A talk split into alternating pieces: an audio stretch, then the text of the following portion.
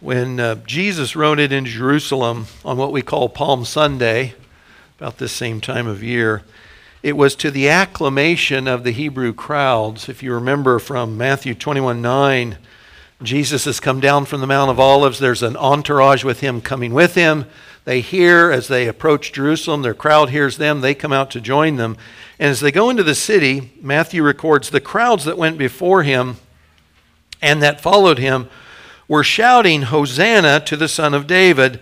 Blessed is he who comes in the name of the Lord. Hosanna in the highest. They say Son of David, and that was a key term for them because they're saying, We understand this Jesus, Jesus from Nazareth. He is the Messiah that was promised. Son of David is a key term for Messiah. So he's the king coming into Jerusalem that God promised us. But the word I want to focus on as we begin this morning is Hosanna. So that means in Hebrew, save now, or I pray, save. So as the king is coming into his city, the Hosanna means, God, would you save? We pray you'd save and you'd save now. And of course, for them, Roman oppression was the thought. You know, they, they are overrun by the Romans, the Romans run their country. But here's the interesting thing to me if you think about what Jesus' name means, so we say Jesus in English, and in Greek it was Yesu, and, and in Hebrew, if you read your Old Testament, it, it says Joshua, the same, same name, but it would actually be Yehoshua, Yehoshua. And guess what Yehoshua means? So the Yah on the front end is Yah or God. So Jesus' name means God save or God saves. So as he's riding into Jerusalem, the crowds, we could paraphrase, Save now, you saving God. Save now, God saves. That's pretty good. Guys, this is the thing. You and I serve a saving God. Our God saves. Our God saves. If you don't take anything else away from this morning, remember that. Thinking historically, God promised to save mankind after the fall. You remember the promise that the seed of the woman, Genesis 3:15, would eventually crush Satan and deliver us from sin and his dominion. God saved Noah and his family in and through the flood. God saved Israel from Egyptian slavery. We'll talk about a little bit of that in a bit.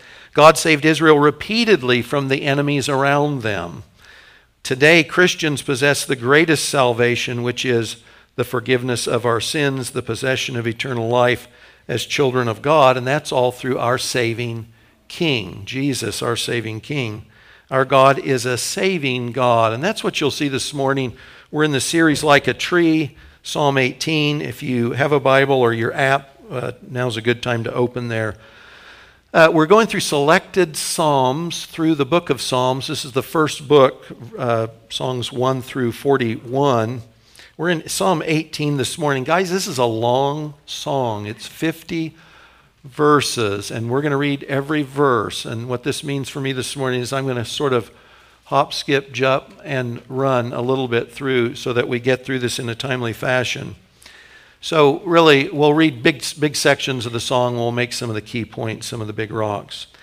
Uh, this is a song of thanksgiving by King David. It's written at a time when he's thinking about his life and the way God has saved him in the past. You'll see that's everything that it's about. This same song, with very slight alteration, you'll also read in 2 Samuel 22. And that's later on in his life, and it appears there to be kind of a summary of David looking back over his life and how God, at that point in time at least, had delivered him from all those past occasions related to the enemy. We're going to look at this in seven different movements. This is sort of my outline. Your Bible might have a slightly different one. There's a brief introduction, uh, David's description of his troubles. And by the way, um, the songs are poetry and they're very imaginative and, and they paint pictures. And so one of the one of the big assets of that for us is David doesn't tell us specifically what the battle was or what the warfare looked like that he's remembering that God delivered him from. He tells us what it felt like. And because he tells us what it felt like, we can relate because we wouldn't have the same set of circumstances. But when he says, This is what it felt like when I was in trouble, you and I could say, Well, that's what I felt like too. We, we, can, we can relate because it's the description. It's not the particulars, it's the description. So, his description of his troubles, his description of God showing up, what that looked like and what that felt like, God's deliverance of David. Uh, fifth, God's heart toward David related to his faithfulness. Uh, God's equipping David for his battles, and also a closing doxology. The, the song begins and ends on praise to God. And remember, this is Old Testament, it's from a different era. We're going to talk about some of the particular ways in which we reference this for our own application. We can't apply it directly to ourselves. It doesn't apply to us directly in many of the particulars, but it certainly applies applicationally. We'll talk about that too. So if you've got your Bible or your app open, this is the heading to the choir master. Again, that could be to God Himself or to the person for whom they're delivering or they're overseeing the singing of this song in the assembly there in Israel.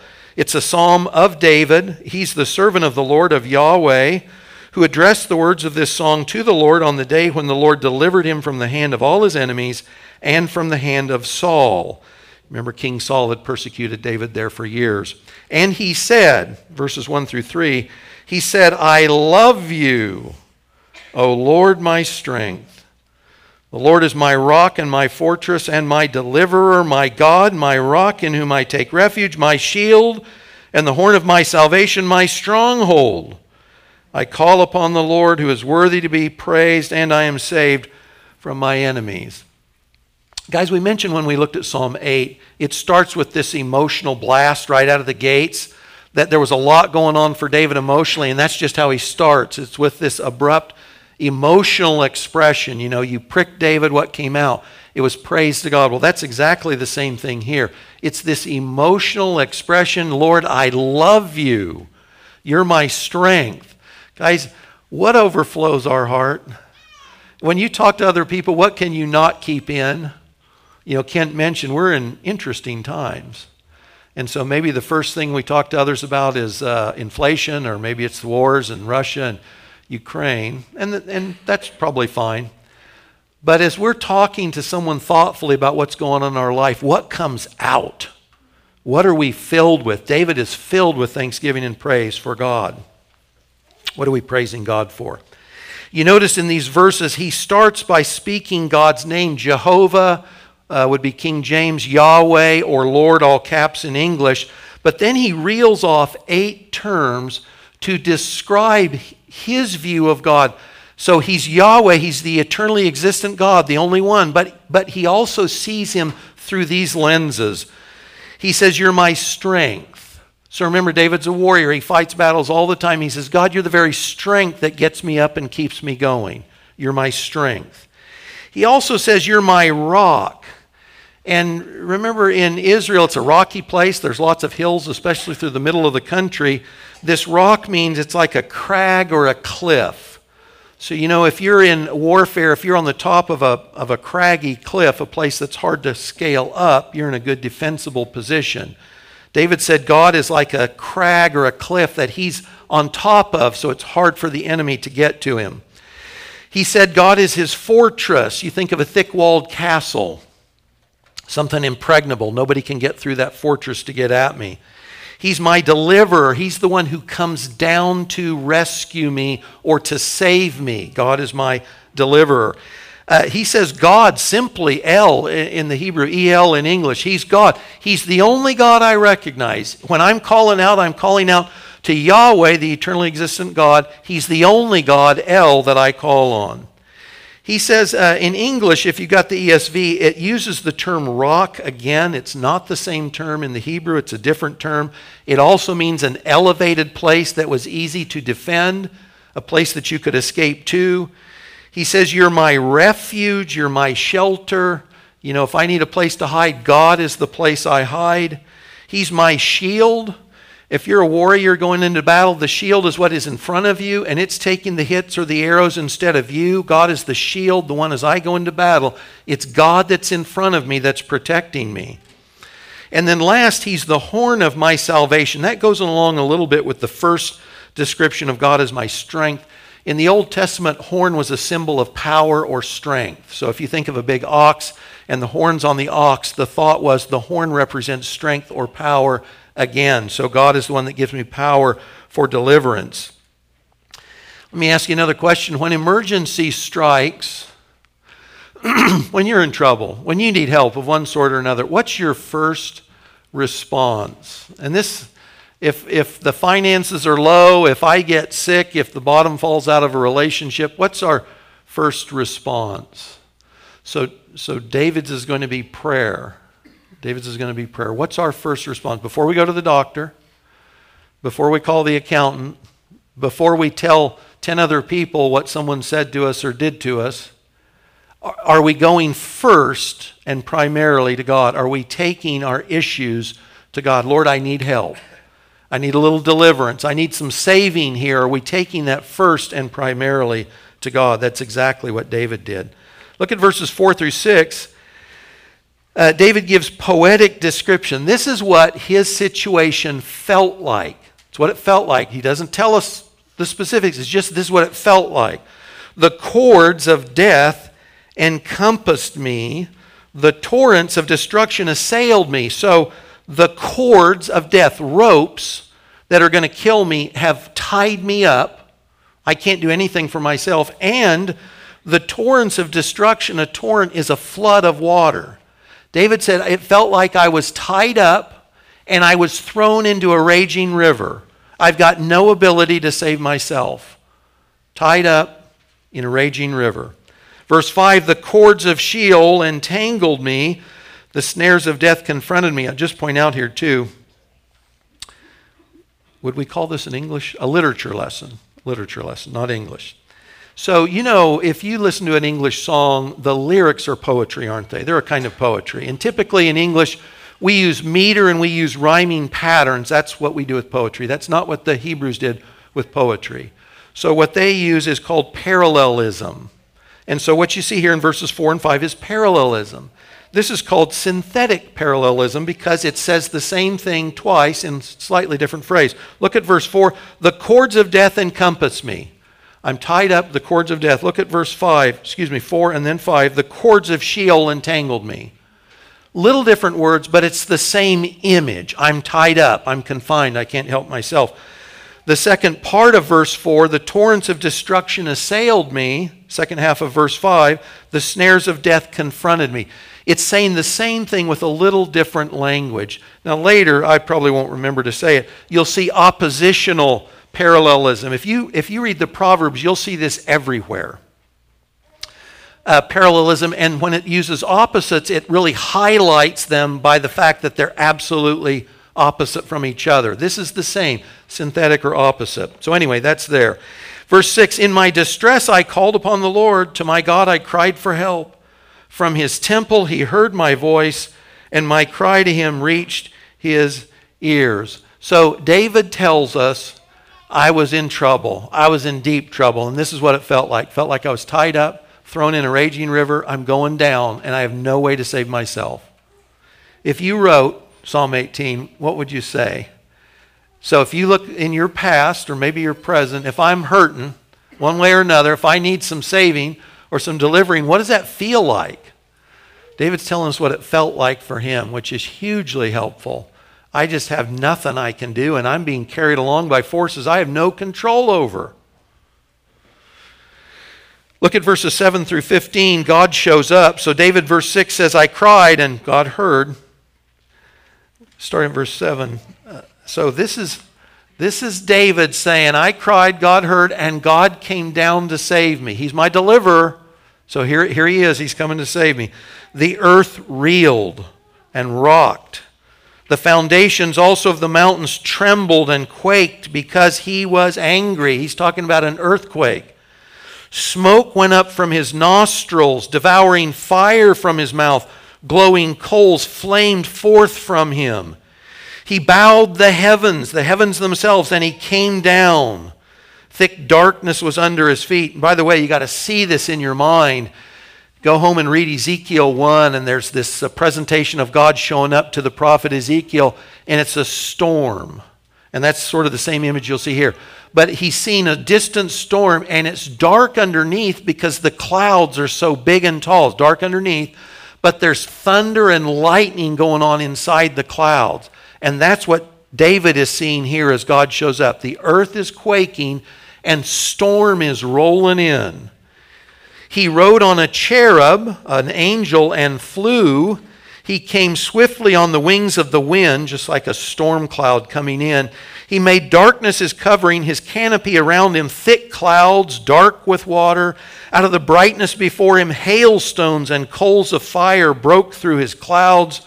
The Lord also thundered in the heavens, and the Most High uttered his voice guys remember, have you been in your house? If you have old windows, there's this huge clash of thunder so that your windows shake. That's kind of what's going on here.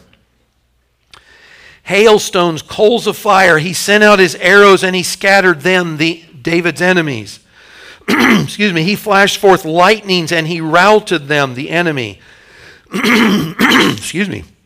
Then the Channels of the sea were seen, so not only is the earth quaking, but it's as if the sea itself has been split. Think of the Red Sea crossing. The foundations of the world were laid bare at your rebuke, O Lord, at the blast of the breath of your nostrils. This is a powerful God that's showing up to save David. Earthquake, smoke, fire, darkness, clouds, thunder, lightning. That's how David's describing God coming down to save him. Listen to the way Allen Ross, in his commentary on this psalm, says this about the description. He says, even though the phenomena, the, the, the natural phenomena, he's describing this darkness in the cloud, veil the Lord. David's not saying, I saw the Lord himself. He's describing everything around him.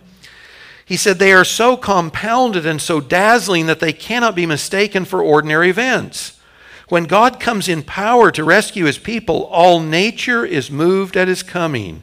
It seems most likely that there was an array of natural phenomena in the heavens and on the earth that were clearly a sign of divine intervention. So we understand in poetic imagery, we may use hyperbola, we may say uh, simile and metaphor, it was like this, or when God showed up, it was this as a means of description. But Ross thinks some of this was literal, and I do too, that there was this accompanying nature itself was responding to God showing up to help David. Now, David's description, and guys, if you just do a little catalog in your, in your mind for just a second, what does God look like when he has shown up at other times before and after David? So if you go back in the Exodus account, especially when the 10 miracles that accompany the deliverance occurred, do you remember there's hail and fire, and there's darkness. There's death at the end, but then God shows up as a cloud. It's fire or it's pillar. And do you remember when they get to Sinai? Do you remember what that looked like? Thunder and lightning, thick cloud on the mountain. Sinai wrapped in smoke because the Lord had descended on it in fire. The smoke of it went up like the smoke of a kiln. The whole mountain trembled greatly. There's earthquake. Moses spoke, and God answered him in thunder. So God's coming down to deliver, and all nature is part of that arrival of God. He's shaking the earth itself. Now, guys, this is interesting too. If you go to the New Testament, the greatest deliverance God ever accomplished was also accompanied by spectacular natural signs. So if you go to Matthew 27, verses 45 through 54, if you remember the second half of Jesus' time on the cross, what happens? A darkness comes over the earth that wasn't, it wasn't an eclipse. There's a supernatural darkness for the second three hours Jesus hangs on the cross. And do you remember what happens when he dies, when he breathes his last? There's a great earthquake, a great earthquake, and tombs are opened, it says. And do you remember what happens in the temple at Jesus' death?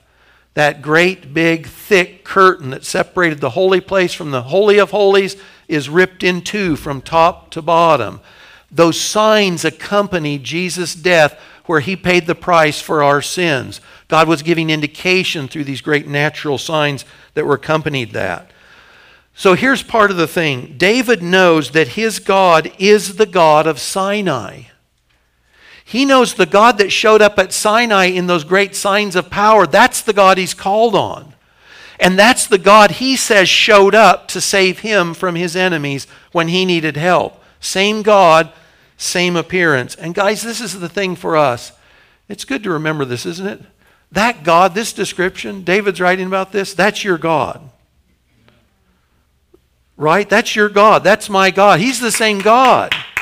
So he was saving David then, and he accompanied it with signs so you know there's no mistaking this is God, and he's showing up and he's delivering. The same God that David was praying to that showed up was the same God that spoke to Moses, was the same God that parted the sea, is the same God we worship today. And it's so encouraging. We'll talk about the different ways God's calling us to interact in the world around us today, but that's the same God that has our life in his hands. God wants to save us, guys. Nothing and no one can keep that salvation from occurring. No situation. Here's a caveat. Here's just so this is when you apply Old Testament texts, and especially some of these Psalms, we've got to we've got to say, okay, this is in context, and now this is how we can apply it to our setting. No situation we face is too great for the power and provision of God. It's impossible. He's God. Nothing's greater. No one has greater power. I was just reading Job yesterday. I thought this was interesting. God made an equivalency between justice and power, which I really hadn't seen before, hadn't thought about. But this was the thing Job's called God into question, and God says this I'm God, therefore I determine what's right, because I have all power. You have no reference for right and wrong apart from me, because I am the God of all power. Everything's come from me, I'm the creator. I'm the one who tells you what's right and wrong. You don't determine that. You can't call me into question because I have all power. No situation we face is too great for the power and provision of God. Here's the thing either to deliver us, and that's what David is saying here, that's what David is praising God for, or for sustaining us. And oftentimes that's where we'll find ourselves when we call out to God for, for help. If God leaves us in an oppressive situation, it's because the work He's accomplishing in and through us right there is of greater importance than our immediate deliverance. I happen to be in 2 Corinthians this morning too. Paul, he cries out to God. Do you remember the passage? Three times. And says, God, hey, would you save me from this? You sent a demon to torment me, and I'm not feeling the love. Would you take care of this? Would you take this thing away? And God says, Well, no, I won't. Because I'm actually saving you through the torment, I'm saving you from pride. So I won't take it away, but I'll sustain you in it. You'll be compelled to seek me because of that pain in your life. And that's when God says, You know, I, my, my strength is perfected in weakness. So Paul says, So I'm okay with that because I understand God's using this. He's not saving me from it, He's saving me through it. He's actually using that thing to save me from myself. So, verses 16 through 19, David's language grows a bit softer here, more personal. And, guys, this is one of those verses that for me, the, the image is so rich and so helpful. So, you remember what it feels like for him trussed up in the water, sinking, can't save himself. Verse 16 He sent from on high, He took me, He drew me out of many waters. Now just put your, put your mind. I'm tied up, I'm in the raging river, I'm going down, I'm being carried along, and there's not a thing I can do. And suddenly, out of nowhere, a big, strong hand just reaches through the water, lays hold of me, and pulls me out. That's what salvation felt like to David. God's hand reached down, grabbed hold of me. There was no question that I was going to slip. He reached down, he grabbed hold of me, and he pulled me right out of that water, right out of that situation. And as you'll see, he put me on dry ground. He drew me out of many waters. He rescued me from my strong enemy and from those who hated me, for they were too mighty for me. They confronted me in the day of my calamity, but the Lord was my support. He brought me out into a broad place. He rescued me because he delighted in me. So, I felt like I was trussed up, going down fast. God's hand reaches down through the waters of death, pulls me up, and puts me into this broad place. That's what salvation felt like. What have God's deliverances in your life and mine looked like, and what have they felt like? Have you had occasion where you've called out to God, Lord, I need help, I need some deliverance, I need some saving?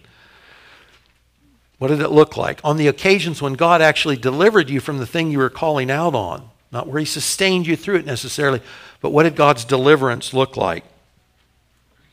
The mighty appearance of God and the great salvation was all because, look at verse 19, because God delighted in David and David knows it.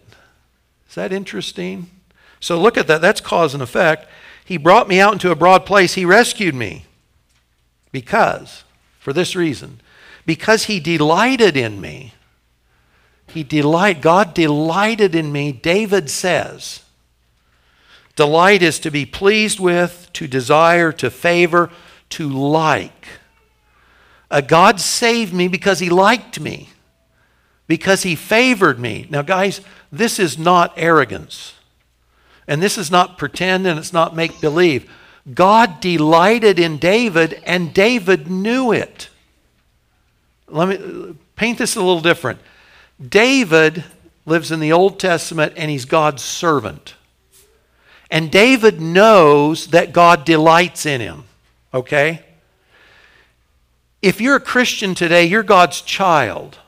You're closer to God than David. Do you remember what Jesus says of John the Baptist? He says, John the Baptist is the greatest person that's ever lived. Think of that. Greater than Abraham, greater than Moses, greater than David. He says, but the least person in the kingdom of heaven is greater than John. If you're a Christian, you are God's child, and God has chosen to set his love on you. And do you know that God the Father delights in you as his child? He does. There's this crazy passage in Zephaniah 3. It's kind of unique to me in all the Bible. Zephaniah is not a book most of us read. Last time you read Zephaniah?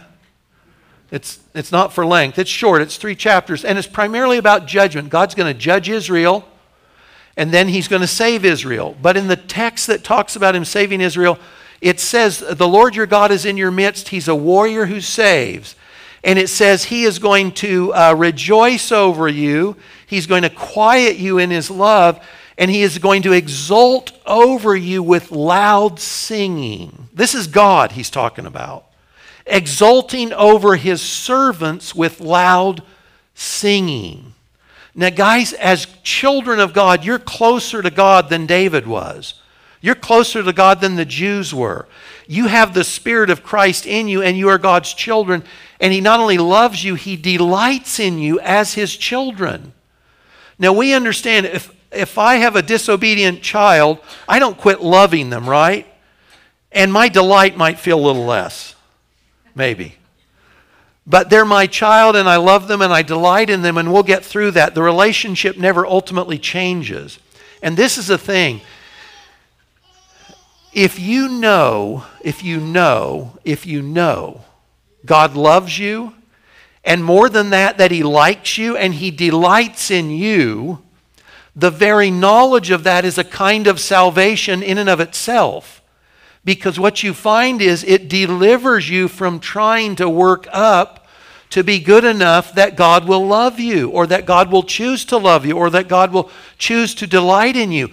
If you start from the knowledge God already loves me, He knows everything I'm ever done, there's no secrets from Him, He knows every future sin I'll ever commit. He's still chosen to set His love on me, and He delights in me. Guys, your lifestyle will change overnight because now I live out of thanks, just like David was doing here. I live out, live out of thanks because I know God delights in me. He delights in me, and I know it. That liberates me from self effort. Now I'm free. I'm free just to get on with living. And when I blow it, which we'll talk about, when I blow it, I, I get on, I, I repent, and I confess, and I keep going. God delighted in David, and he knew it. Psalm 41:11, I think, is on your sheet. Uh, let's see. Oh, here's the other thing. here's the other thing. So I say to you, God delights in you. You're his child, and God delights in you. But then you know what I'm also saying? If I'm saying that to one child of God, I'm saying that to every child of God, right? So, what does it mean to us to know that God delights in the other Christians here in Lion and Lamb Church? What, is, what does it mean for me to know that God delights in his other children just like he delights in me? When I think you've got issues, I think they're unresolved. And you said something to me I didn't like, you treated me in a way I didn't like. We're supposed to remember that the other believers in Jesus are not only our brothers and sisters in faith, God delights in them. God delights in them. And I got to take that into account with my own attitude, thoughts, words, or actions when I'm talking to or interacting with others that God, my Father, and their Father delights in. Listen to this from Psalm 16, again of David. As for the saints in the land, they are the excellent ones. Guess what? In whom is all my delight. David says, God delights in me and I delight in God's saints. Is that true of us? God delights in me and I know it. And because God delights in the other saints like me, I delight in them. I delight in the saints. That's what David says. Guys, again, this should be David's experience raised to another level for us who have the Spirit of God who live in the New Testament era. It should be that plus. William Wilberforce lived all his life wealthy until the very end of his life. He had to bail out a son who got into terrible debt. And so, this guy who could do anything he wanted all his life, he was uh, reduced to living with his children. He, he, was, he was broke. And so, he lived with his children. But listen to what he said. This is near the end of his life, living in one of his children's homes. He said this the delight I have in feeling that there are a few people whose hearts are really attached to me is the highest I have in this world. This, he was one meek guy. He said, You know what delights me is knowing that others are delighted in me. I delight in them, and I realize they delight in me. And that's the thing that I, I count as my chief treasure to have that relationship of mutual delight with others. That's no small thing. How are we treating the others that God delights in? Uh, verses 20 through 30, David's going to proclaim his own faithfulness. And, guys, again, this isn't the statement of an arrogant man. This is a guy who's talking to God about his relationship and how God is interacting with him and some of the reasons why. Delight is one. Here's another faithfulness. Verse 20 The Lord dealt with me according to my righteousness, according to the cleanness of my hands, he rewarded me. For I have kept the ways of the Lord and have not wickedly departed from my God, for all his rules were before me, and his statutes I did not put away from me. I was blameless before him, and I kept myself from my guilt. So the Lord has rewarded me according to my righteousness, according to the cleanness of my hands in his sight. So, first, David says, God rescued me because he delighted in me. Now he says, God rescued me because I was faithful. We're saying, hold on. You're, David, are you saying you don't sin? We say, no, that's not at all what David is saying. David's not saying he's without sin. Uh, Luke 1 6, when you read about uh, Zechariah and Elizabeth, the parents of John the Baptist, the text says that they were both righteous before God. If you read Philippians 3 6, Paul says of his own life, I was blameless according to the law. That's what David's saying. And this is the thing it's not moral perfection, it's not sinlessness. Remember, Israel's in a covenant with God, and God says, if you do these things, you'll be in right relationship with me, and I'll bless you. And David says, Lord, here's the thing I'm, I'm doing what you've told me to do. So I understand I'm okay with you. I'm in right relationship. I'm being faithful. And so I understand I'm doing my part, and this is all provisional, of course. I'm doing my part and being faithful in all the ways I know. And so God says, Great, now I'm free to do all these other things because that's what I told you I would do. If you will do A, I will do B. David says, That's my life. I'm being faithful in all the ways I know how, and that therefore I know I can count on God. God's good as and better than His word. He's going to do all the things He said. He's going to deliver me. That's what He'll do because I've been keeping His word and his ways. Verse 21 kept the ways of Yahweh. Verse 22 his rules and his statutes were guiding David in his life. Uh, Deuteronomy 17 18. Don't know if David ever did this. It's not recorded. But Deuteronomy 17 18 said, The kings of Israel were to write out their own personal copy of the law. Why would they do that? Because ruling in God's name, they were to rule as God called them to. They were to write out the law. They were to be conversant. And you know, David knew the law. He'd heard it, he'd read it. Maybe he wrote out his own copy. He knew what God was calling him to. And so that's how he lived. That was the lens by which he saw life. This is what God told me to do. That's what I'm doing. Now, we want to be quick to say, we look back on David's life, and depending on which part of it, we say, man, David's a, a man after God's own heart, don't we? Uh, he's taken down Goliath. He's fighting Yahweh's battles. We'll talk about that in just a second.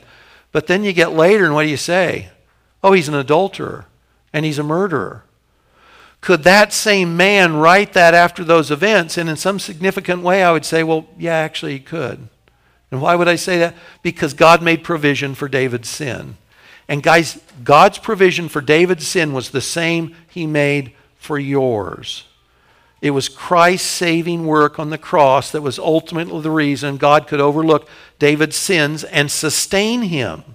So, not a claim to moral perfection. And this is the thing for us, too.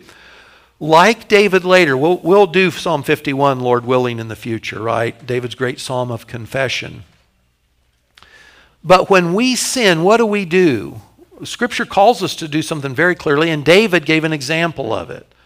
So if we sin, what do we do? We confess our sins. That's our part. I confess I told God the truth. Lord, this is what I did. This is what I said. This is what I thought. I told God the truth. If we confess our sins, he's faithful and righteous to do what? To forgive us our sins and to cleanse us from all unrighteousness. Now, if we know God delights in us, we don't have to work to be a better person. And guys, it's a losing proposition to get God to like us. We'll never measure up, and we'll know it. But also on this, if we think, it goes kind of like this Do you ever do this? I sinned. I feel really bad. I confess my sin. And I feel really bad for the next week or two or three because I feel so bad about that sin because I still feel what? I still feel guilty. I still feel shame. That's unbiblical.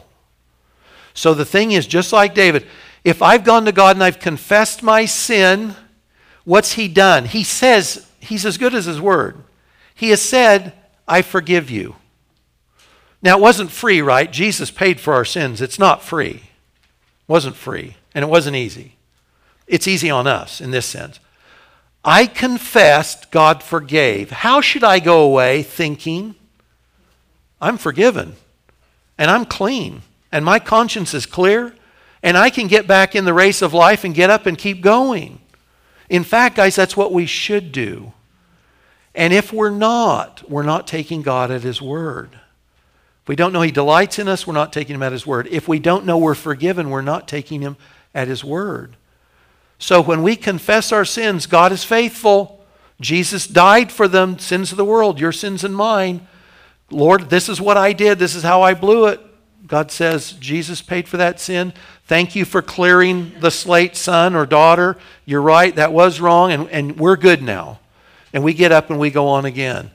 If you're a parent and your child came and said, uh, Dad, I broke the glass, and you said, Oh, son, that's, that's okay. Thanks for telling me, and we'll, we'll take care of it. And he tells you three weeks later, I'm so sorry I broke that glass. And he tells you six months later, I'm so gl- sorry I broke that glass. I feel terrible. Wouldn't you want to relieve him? Son, it's okay. We, we've taken care of it, it's covered. We need to know that we're forgiven, just like David would later in his life. Uh, so, when we sin, we're called to confess our sin, and having confessed it, we're to take God at His word that we're forgiven in Christ. We go forward with no condemnation with a clear conscience. Sometimes we say something like this take it to the cross. Here's my last thing on this.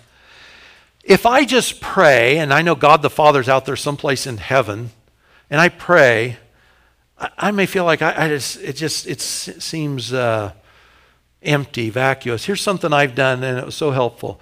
Uh, kneeling in prayer, confessing. I see this is my this is Mike's image. Okay, uh, I see Christ on the cross, and I and I go and I kneel and I put my hands on his bloodied, nailed feet, and I confess my sin, and I thank God for Jesus on the cross covering my sin.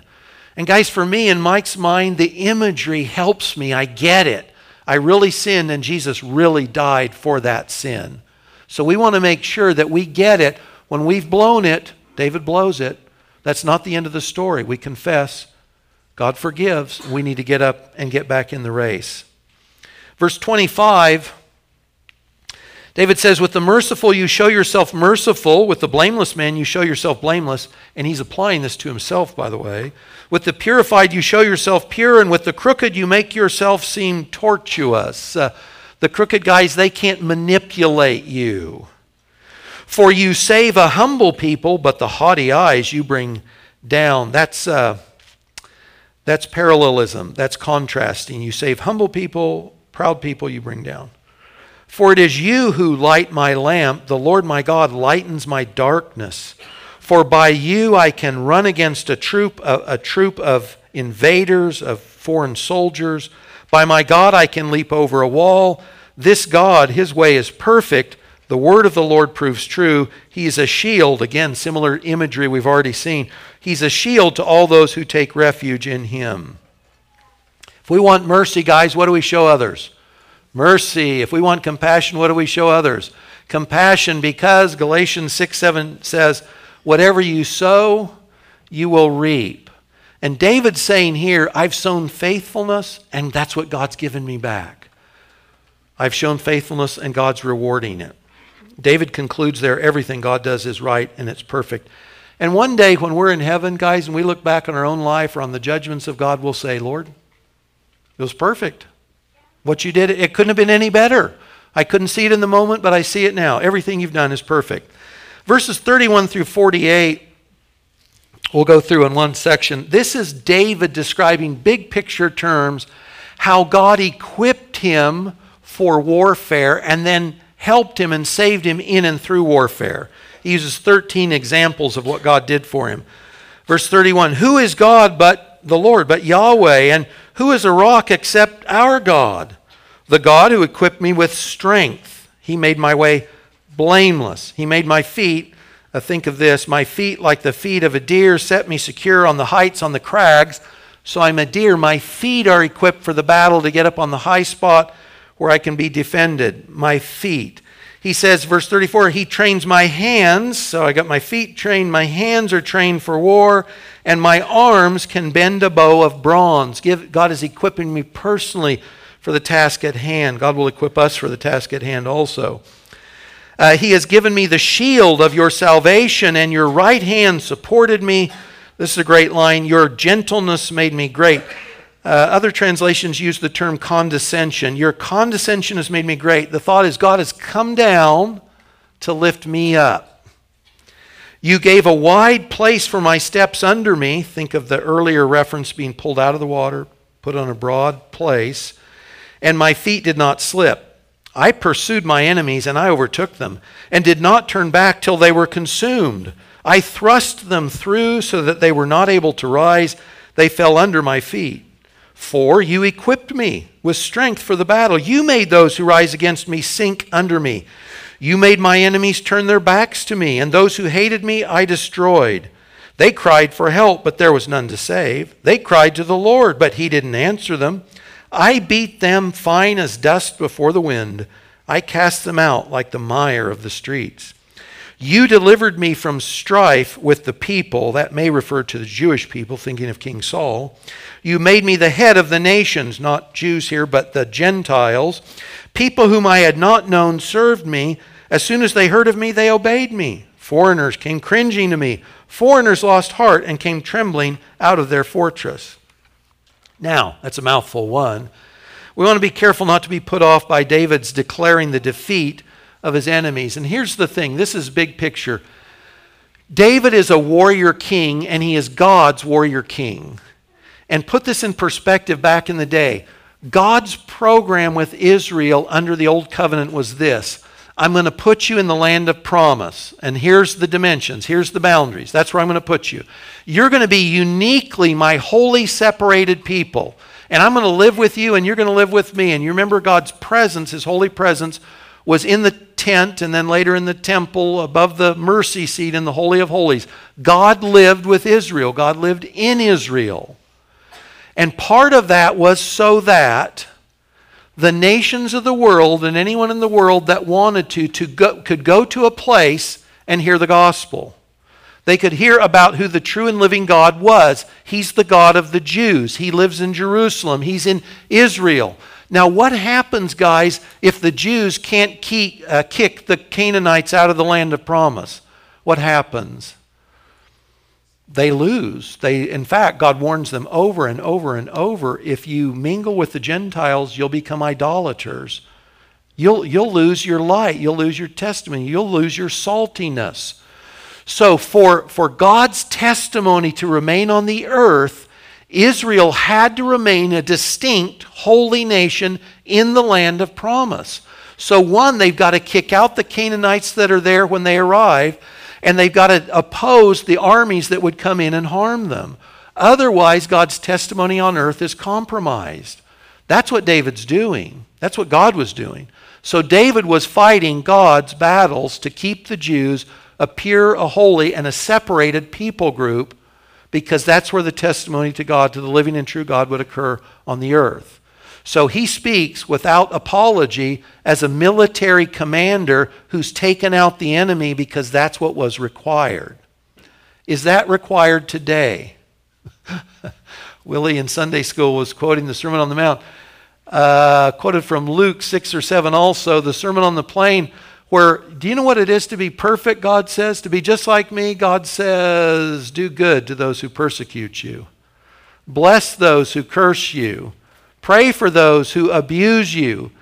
Because God says, because I do good to the just and the unjust. I bring rain to everybody, no matter what their relationship with me is. And that's what God calls us to do. So, guys, today, here's the big difference. We live in the new covenant. We're, we're not, as Christians, we're not defending geography because God has meant intentionally to scatter Christians all over the world, all throughout the world. Why? He's told us, Revelation says, that before God, before the throne of Christ, there are going to be people from every tribe, race, tongue, and kindred from all over the earth. Christians have been scattered, right? That's what God wanted in this time. And Christians are bringing the gospel with us. So we're not protecting and defending geography today like David did. We're seeded throughout the earth so that all the earth can hear the gospel. That's the thing. Now, here's another thing, too. If you were, let's say, if you're David in his age, how do you, what, what, what, what kind of care do you think he took of his shield or his sword or his lamp? What, what kind of care do you think he took of that? Or if you were a soldier today and you're carrying your rifle in the field, what kind of care, if you knew your life depended on it, would you take of your weapon, your, your rifle or your sidearm or whatever? If you knew your life depended on it, you'd probably take pretty good care of it, right? Probably. What are Christians called to defend today? What's your my offensive weapon? Scripture's clear on this. What for the Christian overcomes the forces of the world? There's one word your faith. Your faith. This is 1 John 5 4. Everyone who's been born of God overcomes the world. This is the victory that's overcome the world, our faith. We're not defending geography. We're sharing the gospel and we're protecting and defending our faith and the faith of others as well. If you read Hebrews 11, it's an exhortation to imitate the faithfulness of saints who've gone before us. Uh, keep faith to the end. That was the thought. Keep faith to the end. That's what we're called to. Now, let me ask you this is, this is not really a trick question, but maybe it is. I don't know. You know, when you ask people a question, if they don't know what you're really going for, they don't answer anything, do they? They just sit there like you guys are doing right now. No, I don't know. So, if we need faith to overcome the world, if faith is the weapon of our warfare, if, if I need to incite my faith, if I need to encourage my faith or yours, what do I do to get faith and get more faith? I read my Bible. Romans 10 17, faith comes from hearing, and hearing God's word or the word of Christ. Guys, here's the thing. Let me just say it again, and then I'll say it again, and then I'll say it again. Are you reading your Bible? I'm, and I'm not kidding. I'm not kidding. If you ate today, did you feed your soul and your spirit? You fed your body, I'll bet. Did you feed your soul? Did you encourage your own faith? Have you found this as I found lately? If I, I've I watched a bunch of news on Russia and Ukraine. And guys, I read a couple newspapers every day, and inflation's higher than they're saying, and uh, we live in tumultuous times. And you know what starts happening to me? You know where this goes, right? You know what I start feeling? I start feeling anxious. I start feeling bad. I start feeling worried. And guess, guess where I resolve that? I go to my Bible and I read. And you know, frankly, just in my daily reading, I'm just on a reading plan, I find God speaking to me every day about what's going on. In one of those four texts I'm in, God's speaking to me every day.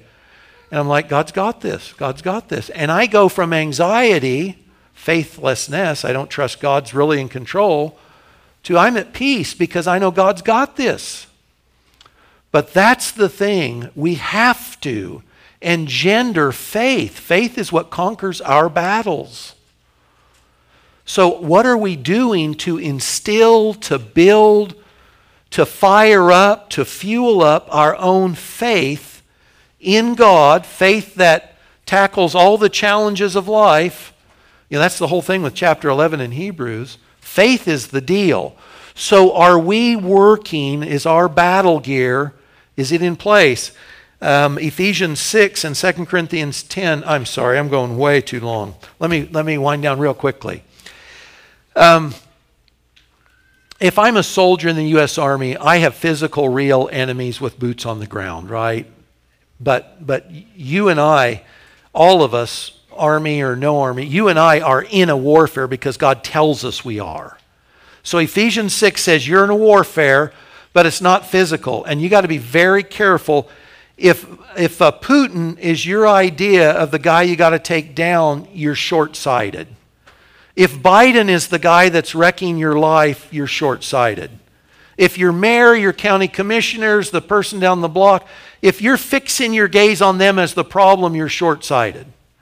Because Paul says specifically in Ephesians 6 our warfare is not here on the earth among human beings, it's spiritual, it's in the heavenlies. But he tells us, you've, you, you have got this. Because just like David, as well as David, better than David, you're equipped for the war. Ephesians 6. You got a helmet, and it's called salvation. And you got a shield, and it's called faith. And you've got a breastplate, it's called righteousness. And you got a belt, it's called truth. You got a sword, it's called the Word of God. And your feet have sandals, which is the gospel. Guys, every one of those things is tied to the Word of God. If you don't know the Word of God, you are not prepared for battle, period. Period. 2 Corinthians 10, Paul says we're pulling down strongholds. The weapons of our warfare are mighty in God. What are the weapons? It's the truth, it's the Word of God, it's Scripture. That's how we pull down these opposing religions, these opposing thoughts. It's the Word of God, it's the truth. So we build our faith, we equip ourselves with the Word of God. Let me read the closing doxology. I've abused you this morning. You know who I've really abused? It's the people in the nursery. People have told me, Mike, you could just keep teaching. I say, I'm thinking about the nursery workers. So don't tell them I ran long, okay? Uh, the closing doxology The Lord lives, blessed be my rock, exalted be the God of my salvation, the God who gave me vengeance, subdued peoples under me, rescued me from my enemies. Yes, you exalted me above those who rose against me. You delivered me from the man of violence. For this I will praise you, O Lord, among the nations. Sing to your name. Great salvation he brings to his king and shows steadfast love to his anointed. And get this last line David's the king, David's the anointed, to David and his offspring forever. Who's the ultimate offspring of David? It's the Lord Jesus. The Hebrew there is Zerah, and it just means seed. Who's the ultimate seed of David? It's King Jesus. Listen, this is the thing. Closing thought.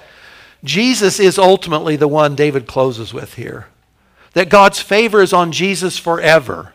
And Jesus has conquered in the warfare that we really needed sin, Satan, and death. Jesus has already done, dealt with, right? Because we have eternal life. We're not in his kingdom anymore, we're in God's family. But when he comes at the second coming, he's going to put down all the enemies. Guys, It's a short and it's a bloody and it's a death filled warfare when King Jesus returns to the earth. That's what's coming. Guys, our God, He's a saving God. And Jesus is a saving King. And we got to get that. We got to hold on to that. Times are challenging now, they're likely to get harder. If you will, stand with me, and I want to read a prayer from Psalm 18, taken from Psalm 18. If this is uh, your heart, uh, pray this with me, okay? Father, thank you for saving us. Thank you for Jesus, our great King and defender, who saves us from sin and death, Satan and hell. Let our lives be a joyful tribute to your saving grace and acts, and may your delight in us lead us to delight in you and all your children. For Jesus, amen.